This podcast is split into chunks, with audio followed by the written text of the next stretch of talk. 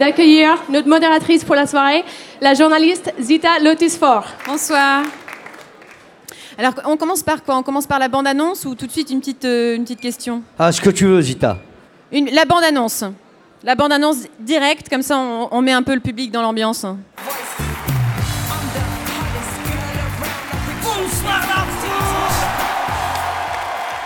Hein, bienvenue, mesdames, messieurs, à ce spectacle qui s'appelle Tout sur Jamel. Je vous balance tout, je dis tout, j'en ai plus rien à foutre. Et le mariage Attends, le mariage. Sa famille, est catholique. Ma famille, est musulmane. Le bordel Sa famille, elle habite à Saint-Hilaire-du-Rosier, dans l'Isère. Ma famille, elle habite à Trappes, dans la Dèche. Et chez ma belle-mère, très, très gentiment, elle a commencé à discuter avec ma maman. Elle a dit Mais dites-moi, Fatima, où avez-vous rencontré votre mari? Eh ben, au mariage Bah ouais C'est pas à la piscine comme vous, hein? Quand on m'a amené mon fils la première fois, je dois avouer que ça bouscule. Ils me l'ont apporté, tu vois. Et là, Toi, il était bleu avec des taches violettes, tu vois. Moi, j'ai dit au docteur, moi, j'ai j'ai demandé à un enfant, pas un clafoutis, moi. J'ai dit à ma mère qu'on allait l'appeler Léon. Elle m'a dit, vous allez l'appeler Léon tous les jours? Mon frère Momo m'a dit, mais l'appelez pas Léon, c'est encore un bébé. Appelez-le Léon quand il aura 80 piges. Mais il est mignon pour l'instant, appelez-le Piou Piou. Alors, ce spectacle s'appelle Tout sur Jamel, mais est-ce que dites- vous dites vraiment tout sur Jamel ou pas? Je dis tout, je balance tout, j'en ai plus rien à foutre.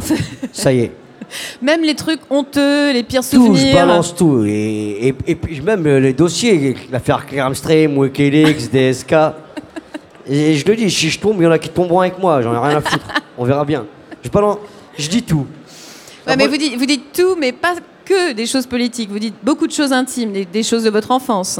Ouais. Hein Mais comme à chacun de mes spectacles, je me livre. et C'est, chez moi que je puise l'inspiration, c'est dans ma vie, c'est dans ce que je vis. Et c'est, là où, bizarrement, où je, suis, au- je suis au plus proche. Plus je suis au plus proche de moi, plus je suis au plus proche des gens. Et hum, c'est une source d'inspiration inépuisable, les quel, gens. Quel est votre pire souvenir d'enfance? Est-ce que vous en parlez un petit peu à un moment donné euh, je, pense, ah, je pensais à une scène. Le pire souvenir d'enfance? Ouais, Oh, putain. le pire. Le pi- tu veux vraiment? Le pire. Un des pires, c'est quand je me suis coincé mon zizi dans la braguette. Ah Mais toute la journée, j'ai pas osé le dire à qui que ce soit. Mais c'était avant ou après l'excision En CE1, c'était juste après l'excision. la circoncision. Ah, vu de ma mère, je m'en rappellerai toute ma vie. Ça, ça fait mal, hein. ça vous est déjà arrivé Ah oui, la circoncision, pas Et t'oses l'excision. pas le dire, t'oses pas demander aux gens de te donner un coup de main. Tu peux dire, c'est- très, c'est, c'est très embarrassant. ça, c'était un souvenir pas terrible. Donc vous avez refait le, le drapeau du Japon, c'est ça? Euh, dans mon spectacle, je raconte la circoncision et c'est vrai que. Putain, euh, là, mon fils est. Au moment où je vous parle, il sort de, chez le docteur et va faire un, examen pour lui aussi se faire circoncire, c'est la tradition. Ma femme est très flippée et je lui dis qu'il fallait pas qu'elle ait peur. En France, ça se passe très bien. euh, anesthésie locale. Deux heures après, il gambade, l'enfant.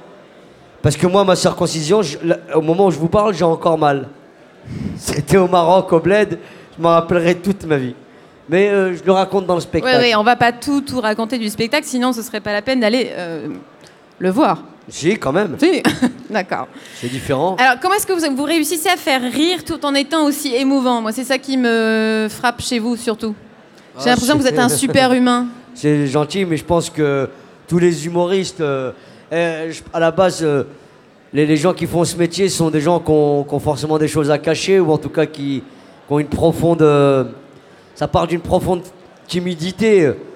Regarde les gens les plus drôles, ceux qui nous font rire euh, après des, après des, décennies, ça reste des gens comme Charlie Chaplin, sans un mot. Ils ont réussi à faire rire la terre entière sur plusieurs générations. euh, et le socle de leur humour, c'est le drame. Et je pense que c'est le ciment de l'humour. Sans, sans, sans, une drama- sans une dramaturgie forte, tu peux pas être marrant. Enfin, tu vois, euh, même glisser sur une peau de banane, euh, c'est dramatique. Tu vois, enfin, ça dépend qui glisse, mais je veux dire, euh, ça part d'un drame. L'hu- L'humour est basé sur le drame. Oui, je pense, oui. Ce qui fait vraiment rire fait aussi pleurer, c'est ça? Mais ouais, et- Ouais. et, vice versa. Ouais. Tu vois? Ouais. Je crois. hein. Qui sont, qui sont vos héros, les, vos sources d'inspiration? Vous parlez de Charlie Chaplin, mais est-ce qu'il y en a d'autres, des, euh, des personnages forts dans votre vie comme Les ça? Pokémon. on a beaucoup Lequel? inspiré. Parce qu'il y en a beaucoup. hein. Pikachu en premier. hein. Pikachu, mon préféré. Je me Très, suis- ma- très mainstream, quand même, comme goût. C'est vrai que je me suis inspiré de, enfin, des héros. euh, Il y a des gens qui m'ont donné, euh, il y a des gens qui m'ont donné envie de faire ce métier. Fort, euh, les huissiers. C'est vrai que j'avais au départ envie d'aider ma mère qui était un peu dans la merde. Et, puis après, on m'a, gentiment euh, dit que j'étais fait pour ça au fur et à mesure. Et, euh, et puis je me suis inspiré de gens qui ont eu des parcours à peu près similaires, similaires aux miens. J'ai écrit euh, sur Khaled, sur Ayam, sur, sur Barry White. Il y a Faudel qui s'en prend plein la tête aussi. Hein. Eh, mais il a cherché. Ouais, ouais, ouais. ouais. Il n'aurait jamais dû aller place de la Concorde. Euh, mais qui Zidane, ça a été une grande source d'inspiration. Le groupe IAM, ça a été une grande source d'inspiration. NTM, ça a été une source d'inspiration. Les gens qui viennent généralement du, bit- du bitume, du béton, et qui, sont, qui ont passé la barrière périphérique et qui n'ont pas euh, eu honte euh, d'eux, sont des gens qui m'ont beaucoup inspiré. Et ça fait quoi de tout confier sur scène à des milliers de personnes? Parce que Euh, là, là euh, Ça fait du bien, voilà, ça fait Au du bien. casino de Paris, on a l'impression que vous êtes devant la économies. fosse au lion, quoi. C'est vraiment. euh, Ça fait des économies. Ça fait des économies de quoi? De psychologue, de, de psychiatre. Pour vous, voir- pour ouais, moi, c'est un, un- une, c'est une, c'est une mani- magnifique manière de- d'exorciser les choses que de parler comme ça devant autant de gens et puis de mettre à nu euh, des choses qui ont pu me faire honte. Aujourd'hui, euh, je me dis clairement, la honte, c'est un moteur. C'est un vrai moteur. Avoir honte, ça peut te faire, euh, ça peut t'emmener très loin. Il faut juste pas, euh, faut juste pas flétrir, tu vois. Il faut pas se laisser écraser par le poids de la vie. Il faut vraiment avoir envie de vivre. Je sais que ça peut paraître con, mais, mais c'est un, un moteur, avoir envie. D'ailleurs, vous avez un mot pour la honte. Eh, Schumann, Voilà. Et votre père? Schumann, C'est ça. Eh, Schumann. Bah, Schumann, mon père, c'est, euh, c'est, c'est, euh, euh, il m'a toujours foutu la honte, mais, euh, mais, mais pour les bonnes raisons. Hein, euh. et, et- et sa grande devise, c'était "T'inquiète pas, tout va très mal se passer." et euh, ça se passait toujours très mal, c'est vrai, il avait raison. Il n'a pas tout à fait compris quand je lui ai dit que je voulais être comédien. Il m'a dit c'est pour les homosexuels et les PD, les deux. Il a changé d'avis dès que je lui ai offert sa première voiture. Le lendemain, il m'a dit ça se passe bien, les répète. Donc, euh, j'ai quand même été très motivé et j'ai eu un moteur formidable, c'est ma famille. Est-ce que, est-ce que ça, vous, ça vous arrive de- d'avoir, euh, d'avoir peur? Parce qu'on a l'impression que vous êtes indestructible quand vous arrivez sur scène comme ça devant tous ces gens. Vous vous vrai. confiez, vous racontez des choses quand même vraiment Mais intimes. Est-ce que ça vous arrive d'avoir la trouille? Regarde, touche cette peau, elle est en titane, Zita. Ah waouh indestructible, t'as D'accord. raison. Ok, donc je sais bien, il a été inspiré des Pokémon, il est indestructible. Non, non, C'est son non. super pouvoir. La vérité, euh, je flippe. euh, J'ai jamais au- au- autant eu peur que pour ce spectacle. Ça faisait sept ans que j'étais pas remonté sur scène et j'avais pas envie de vous décevoir, mais surtout, j'avais pas envie de me décevoir en premier lieu. Et comme je parlais de ma femme et que je venais de la, rencontrer, je voulais absolument pas qu'elle change d'avis. Alors il fallait que je fasse un bon spectacle. Et puis surtout, euh, on se dit, on espère que ça va rester, que ça va bien vieillir, que dans la tête des gens, ça aura une résonance et que, et que ça, ça, ça ça aidera les gens comme ça m'a aidé moi. Rire, c'est génial. Mais ça sert aussi de médicament parce qu'après tout, on met des mots sur ces vannes. Et on espère que le fond qu'on qu'on y a mis avec Mohamed Hamedi, euh, il vous touchera. On est en France, c'est une période assez bizarre. Les gens, ils souffrent de plus en plus. C'est de plus en plus dur de, de lier les deux bouts et, et, et- et j'essaye de, de faire passer du bon temps, voilà. Ça fait combien de temps que vous travaillez justement avec euh, Mohamed Hamidi? C'est avec lui que vous avez écrit les... ce Ouais. spectacle, je pense. Mon, mon- mon nouveau collègue de travail. Ouais.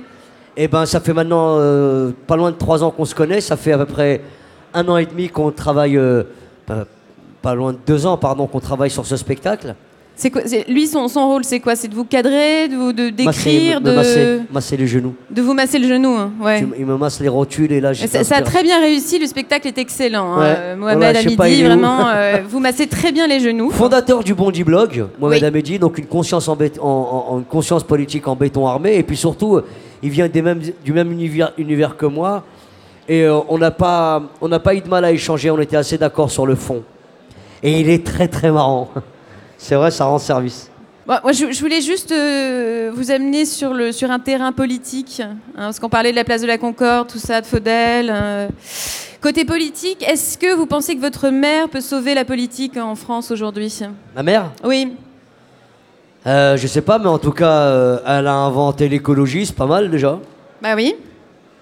Comment elle a inventé l'écologie Un bain pour neuf, c'est l'écologie ça.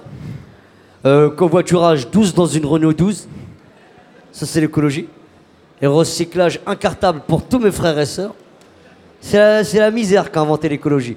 Euh, c'est pour ça que j'aime bien les verts, les échouaillistes. Euh, là. Oui. Les, les vendeurs de savon. Ouais. Ils ont rien inventé, mis à part un gel douche, mais j'aime bien ces gens, ils ont une belle gouache. Là, vous vous sentez comment pour 2012 hein? Euh, Vous et Mohamed Hamidi, hein, parce que bah, vous, vous avez tous les moi, deux une confiance personnellement, politique. euh. Non, c'est vrai, il faut aller voter, c'est ça que j'essaye de dire. Il y a une association qui s'appelle Assez le Feu qui euh, milite auprès des jeunes des banlieues essentiellement, parce qu'ils se sont rendus compte qu'il y avait un jeune sur dix qui s'était inscrit sur les listes électorales. Et là, c'est pas possible. On peut pas continuer à faire de la politique de salon, tu vois. On peut pas s'indigner, ne pas être d'accord et ne pas réagir. Alors, moi, personnellement, je, je- je- tous les soirs, je dis aux gens, allez voter, c'est important. Il faut pas qu'ils repassent euh, Joe Dalton. c'est vrai, ça rend ouf. Alors, on- on- il faut vraiment, il faut vraiment prendre, euh, prendre les choses en main. L'UMP, moi, je peux pas personnellement pour des raisons de santé. Je fais de l'AMS. Le modem non plus. Les centristes, ça sert à rien de voter pour les centristes, c'est ce que je pense. C'est comme si pendant un match PSG-OM, t'étais pour l'arbitre, tu vois. ça sert à rien. Allez, l'arbitre Ça n'a aucune incidence sur le match. Euh, et le PS, j'y crois, mais j'ai trop voté pour eux. Faut qu'ils me remboursent d'abord. je te jure, je voterai pour eux si c'est Léon Blum qui se présente. Voilà, j'ai, Mais mon cœur est à gauche et toute ma vie je voterai à gauche. Voilà, en- en gros, c'est ce que je pense. Léon Blum, comme, le, comme Léon, le, le prénom de votre fils. Comme Léon l'Africain, ouais. Ouais. Est-ce que vous parlez aussi de, de votre mariage, de la rencontre avec la femme de votre vie, Je dis de votre je- je dis- enfant de- Zita, je Moi, il y a juste un truc, c'est comment vous avez réussi à la séduire? Qu'est-ce que vous avez fait exactement? Parce que ça, vous le racontez pas vraiment. Vous parlez du mariage, mais... J'ai mis du Fahrenheit. Avec du Fahrenheit, normalement, ça marche. Une coupe à l'eau, du Fahrenheit, mon sourire, mon espièglerie. Écoutez, ben, j'y raconte tout dans le spectacle. Ouais. Je raconte pas mal de choses. Et c'est vrai que je raconte aussi la, la, la rencontre, c'était sur Astérix. Et moi, j'ai toujours, je me suis toujours préparé au cas où je rencontrerai la femme de ma vie. J'ai toujours fait gaffe à être bien habillé, tu vois. Le jour où je la rencontrais, j'étais en numéro bis. en jupe et en spartiate. Mais les spartiates, ça va à ceux qui ont le pied grec, tu vois. Moi, j'ai un sandwich grec, sa mère. Moi, j'ai. Et, quand je l'ai vu, la première fois que je l'ai vu, j'ai enfoncé mes pieds dans le béton direct, c'est ça. Quoi. Bonsoir. J'ai essayé de rester digne. Et voilà, voilà. Je, je- je le raconte très bien dans le spectacle. Et Vous parlez aussi un petit peu du Comedy Club. Ouais. Ça fait depuis euh, 2008, c'est ça qu'il existe? C'est ça. Ouais. Quels sont les, les meilleurs moments pour vous? Quels sont les projets euh, que vous préparez pour le On a reçu Comedy des gens Club? extraordinaires au Comedy Club. Franchement. Ouais. Stevie Wonder. Non, mais en, en comique. Stevie Wonder Ouais, oui. est très marrant. Mm, mm. Euh, si, il m'a dit. euh, euh, je il s'est mis au piano, tu vois. Après, il a commencé à chanter avec les choristes, il s'est remis au piano. Et il, a, il a rechanté avec les choristes, il est revenu au piano. Je lui ai dit, espèce de mytho, tu vois. Et il m'a dit, prête-moi ta voiture, tu vas voir si je vois. Et donc le mec est très, très marrant. Oui. Mika, 50 Cent, Justin Bieber, qui est venu, avec sa guitare et sa tétine, là. Qui on a reçu d'autres Euh, on, a, on a rencontré des gens comme Thomas Njijol, Fabrice Eboué, qui ont fait ce film Casse Départ, que vous avez certainement vu. On a, mis, on a ajouté un petit peu de couleur au paf avec eux. euh, Eboué sur M6, euh, sur Canal+, Rachida Dati sur TF1, c'est grâce à nous, ça. C'est nous qu'on l'a boosté. Euh, oui, et on, fait des spectacles tous les week-ends avec, avec la troupe. Les places sont à 20 euros. Et c'est très bien. On gère ça comme une épicerie, ça se passe très bien. Est-ce que, vous, est-ce que vous préparez une sorte de, cher. de, de Saturday Night Live euh, pour la télévision euh, avec le Jamel Comedy Club C'est les on a envie qui de revenir avec, ouais. une nou- ouais, avec le nouveau Jamel Comedy Club. Ouais. Et le Comedy Club, franchement, venez, un boulevard Bonne Nouvelle, c'est une petite salle, il se passe des choses extraordinaires. Il y a un petit bar au fond, un petit théâtre à l'américaine, c'est incroyable. Et j'ai galéré pour ouvrir ce lieu. Quand mon père il a appris que j'allais vendre de l'alcool, par exemple, il m'a dit Allah yahrak jd babak al-kalb. Jamais de la vie un debouz il va vendre de l'alcool, jamais. Et je lui ai dit ah bah ça rapporte 4500 euros. Il m'a dit alors là faut faire des cocktails. Et depuis, tu vois, j'ai la, la, la bénédiction de mon père et, les, et, et- et on trouve des artistes formidables. Il y a un petit jeune qui s'appelle Malik Bentala en ce moment, Oui. qui fait ma première partie. Il est exceptionnel. Qu'est-ce qu'il a de, de spécial, lui? Écoutez, franchement, toujours- il est singulier, c'est très difficile à expliquer. Il, a, il, a- il, est, il est unique, il est très drôle. Il est drôle, il est intelligent, il, c'est, la, relève, D'accord. la vérité. Hein. Ouais. Et ça, ça vous fait pas un peu peur Ben non, c'est très bien. Il y aura, il y a, il y a, il y a- il y a- il y a eu un, il y a un seul Jamel Debbouze, comme il y a un seul Malik Bentala, il y a un seul Zimdim Zidam, il y a un seul Bugs Bunny. Tu vois, on est tous singuliers. Il y a une seule Zita. Non, je me fais, je me fais pas de soucis. Et quand on a fait un spectacle qui s'appelle Tout sur Jamel, est-ce qu'on peut rebondir après? Est-ce qu'on peut faire d'autres choses euh, Parce que quand on a tout dit. euh, Ouais, non, mais vous savez, je dis tout au moment où je le dis. Et je dis ce que j'ai vécu. Je me base sur euh, ce qui m'est arrivé la veille. Et euh, j'ai mis 7 ans avant de revenir. Donc il a fallu que je me nourrisse en faisant rien. En regardant les gens vivre, évoluer, en m'inspirant de la société dans laquelle je, je vis. Et, et pour mon prochain spectacle, puisqu'il y en aura un, j'ai déjà un sujet extraordinaire. C'est quoi? Vous, les femmes, Ah c'est une question. J'ai pas Ah oui, encore oui, com- oui. J'ai pas compris comment ça fonctionnait. Et pourtant, euh, j'ai j'ai disséqué ma femme à différentes reprises. hein. Et vous avez euh, assisté à deux accouchements? Deux. Je comprends toujours pas comment ça marche. Et euh, comme plein d'autres sujets, ce que je veux dire, c'est que l'inspiration vient en vivant. Et je me fais pas de soucis. Pour l'instant, tant que je suis en vie, je serai, je serai inspiré. Tant que j'ai envie, je suis là. Et qu'est-ce que vous avez contre les, les athées? Je trouve que c'est les SDF de la religion. euh, les sans domicile fixe de la religion. Et je les trouve courageux. Genre, euh, tu sais, pas de pas d'assurance vie, pas de mutuelle. euh. Et non, je parle des athées parce que la religion, ça me fascine de plus en plus. Je trouve que ça prend de plus en plus de place. Oui. Quand j'étais un peu plus gamin, la religion, nous, c'était le football. On jouait cinq fois par jour en direction de la Mecque.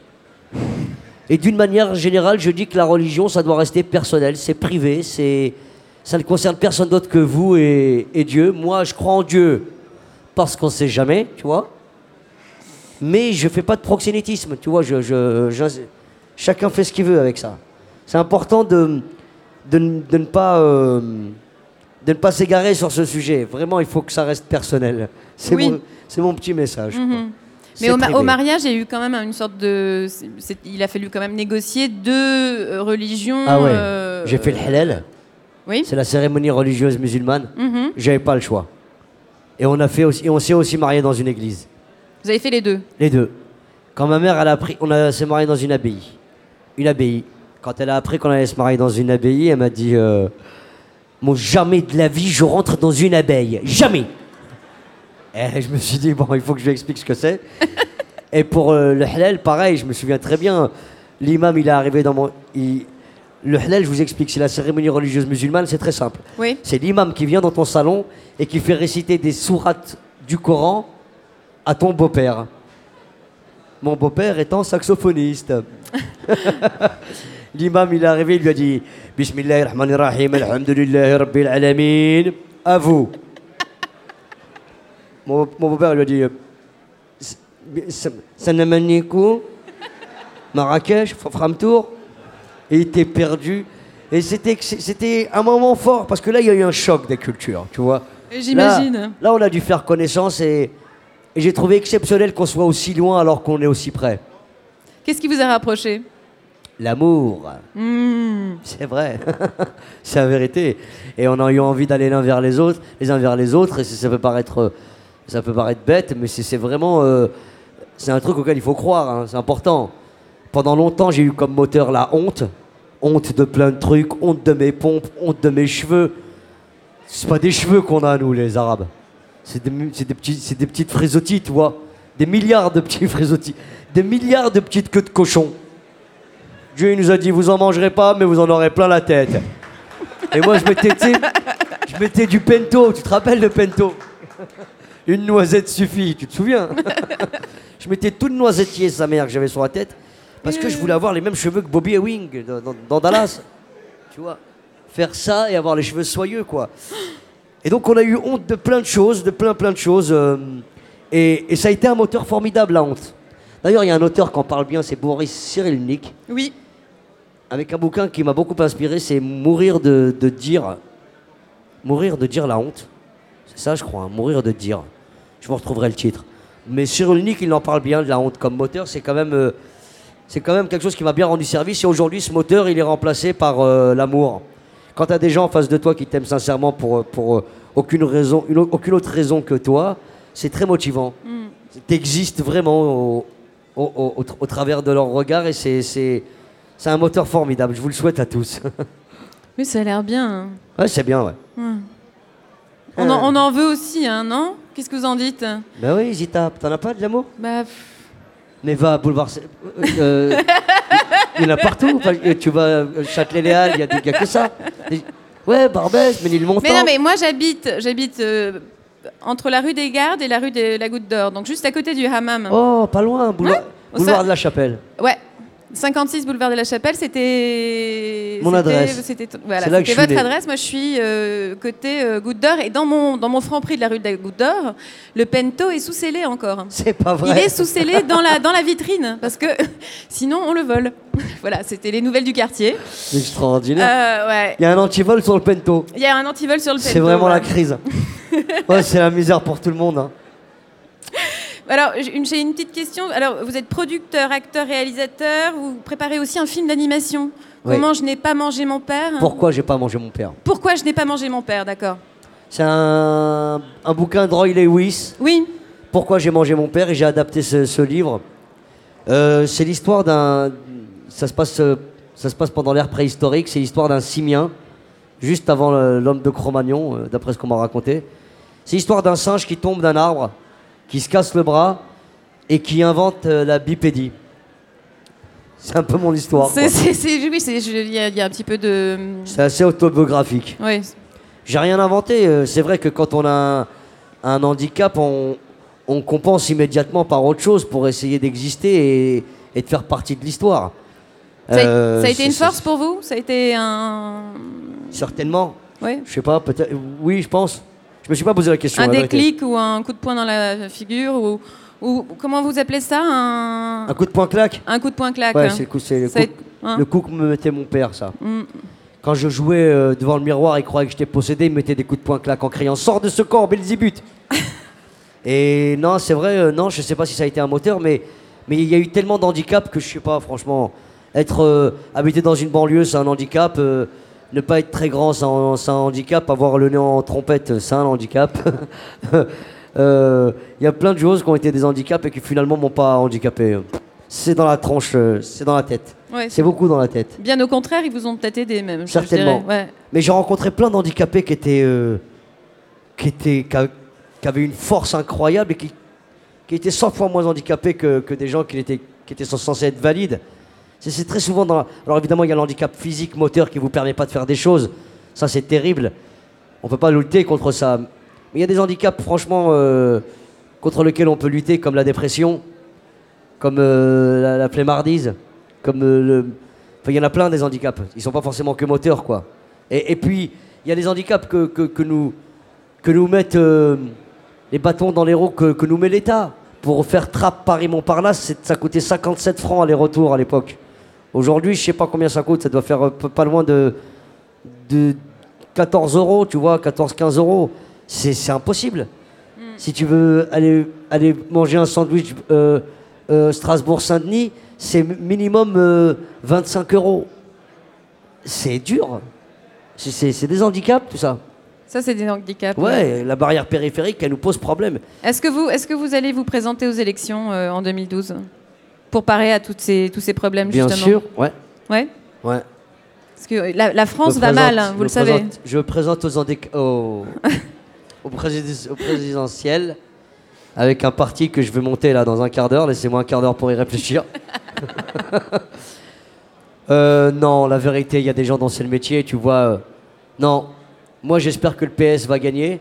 J'espère que ils vont finir par comprendre que la solution, euh, elle passe par l'urbanisme, que dans des il y a des banlieues qu'il faut raser, que euh, il faut, il faut offrir aux jeunes euh, de l'emploi, il faut, il faut ouvrir les écoles, absolument ouvrir les écoles, respecter les professeurs, c'est vraiment le, corps professoral, respecter l'éducation nationale, leur filer davantage de moyens pour qu'ils nous filent davantage d'outils. Euh, j'ai pas les solutions, mais je sais que ça passe par l'éducation, c'est sûr.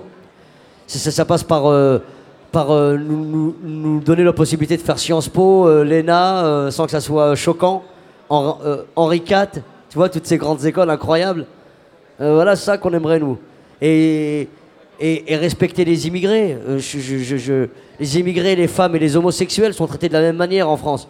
Ce sont tous des exclus, c'est pas normal. Les immigrés sont une force pour le pays, ils rapportent 12 milliards d'euros par an.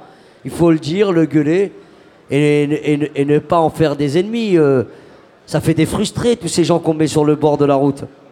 Et les, les, les immigrés, justement, sont, sont des cadeaux. Les- quels sont les cadeaux de l'immigration là, dans les, depuis les 30 dernières années, d'après vous? Zim Dim Zidane, Ouais. Jamel Debbouze, Ouais. l'Orchestre National de Barbès. Mich- Michel Platini. Non, mais pas seulement, évidemment. Il y, a des- il y il y a des illustres personnes, enfin des gens qui sont illustrés euh, dans le monde de l'art, dans le monde de la, de la culture, euh, euh, euh, en politique. Il y a de plus en plus de gens qui, nous ressemblent. Euh, l'une des plus belles, l'une des plus belles euh, euh, histoires de l'immigration, c'est euh, Obama. On aime ou on n'aime pas, mais c'est un, noir à la Maison Blanche. c'est extraordinaire. Je sais pas si vous si vous souvenez, mais le lendemain des élections d'Obama à Paris, tous les blacks ils marchaient comme ça. On aurait dit qu'ils avaient tous un diplôme, tu vois. Ça a remis de l'espoir. Et, hum, et l'immigration est une bonne nouvelle pour la France. Il faut pas, il faut pas, il faut pas lutter contre. Et de toute manière, on est dans la merde. Il n'y a plus d'autre alternative. C'est fini. On peut pas. euh, on n'a plus les moyens de d'être, euh, de créer des clans. On est obligé d'être dans la. On est obligé de se serrer les coudes. Ah c'est la merde pour tout le monde. hein. Vous avez entendu euh, Fion dire. Ouais, je le dis mal. Mais c'est un plan. ça n'a jamais été aussi chaud qu'après la deuxième guerre mondiale. Il nous a ramenés en 1945, le mec. Comment ils se sont arrangés pour qu'on soit dans cette merde? Il y a des gens qui, qui, qui- Enfin, j'espère qu'ils vont finir par trouver des solutions. C'est ça que j'espère. En attendant, on va regarder un petit extrait du spectacle. Vous, avez, vous nous avez niqué le moral, Zita.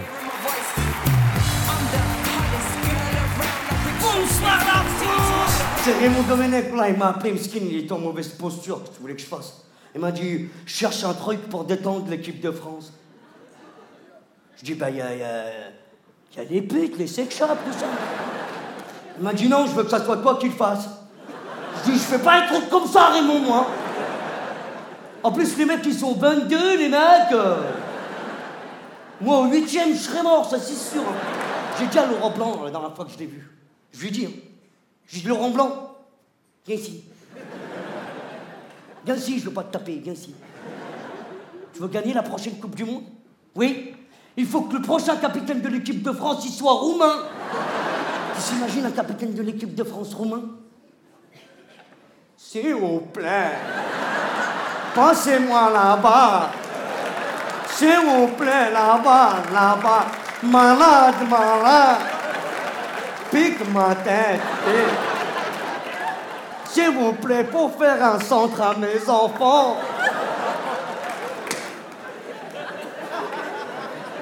On est tous le raciste de quelqu'un. hein. Tous. C'est vrai. Regarde. Attends, attends. C'est la vérité, ça. Les Portugais, ils n'aiment pas les Arabes, les Arabes, ils n'aiment pas les Noirs, les Noirs, ils n'aiment pas les Chinois, les Chinois, tout le monde les déteste. J'ai rien inventé.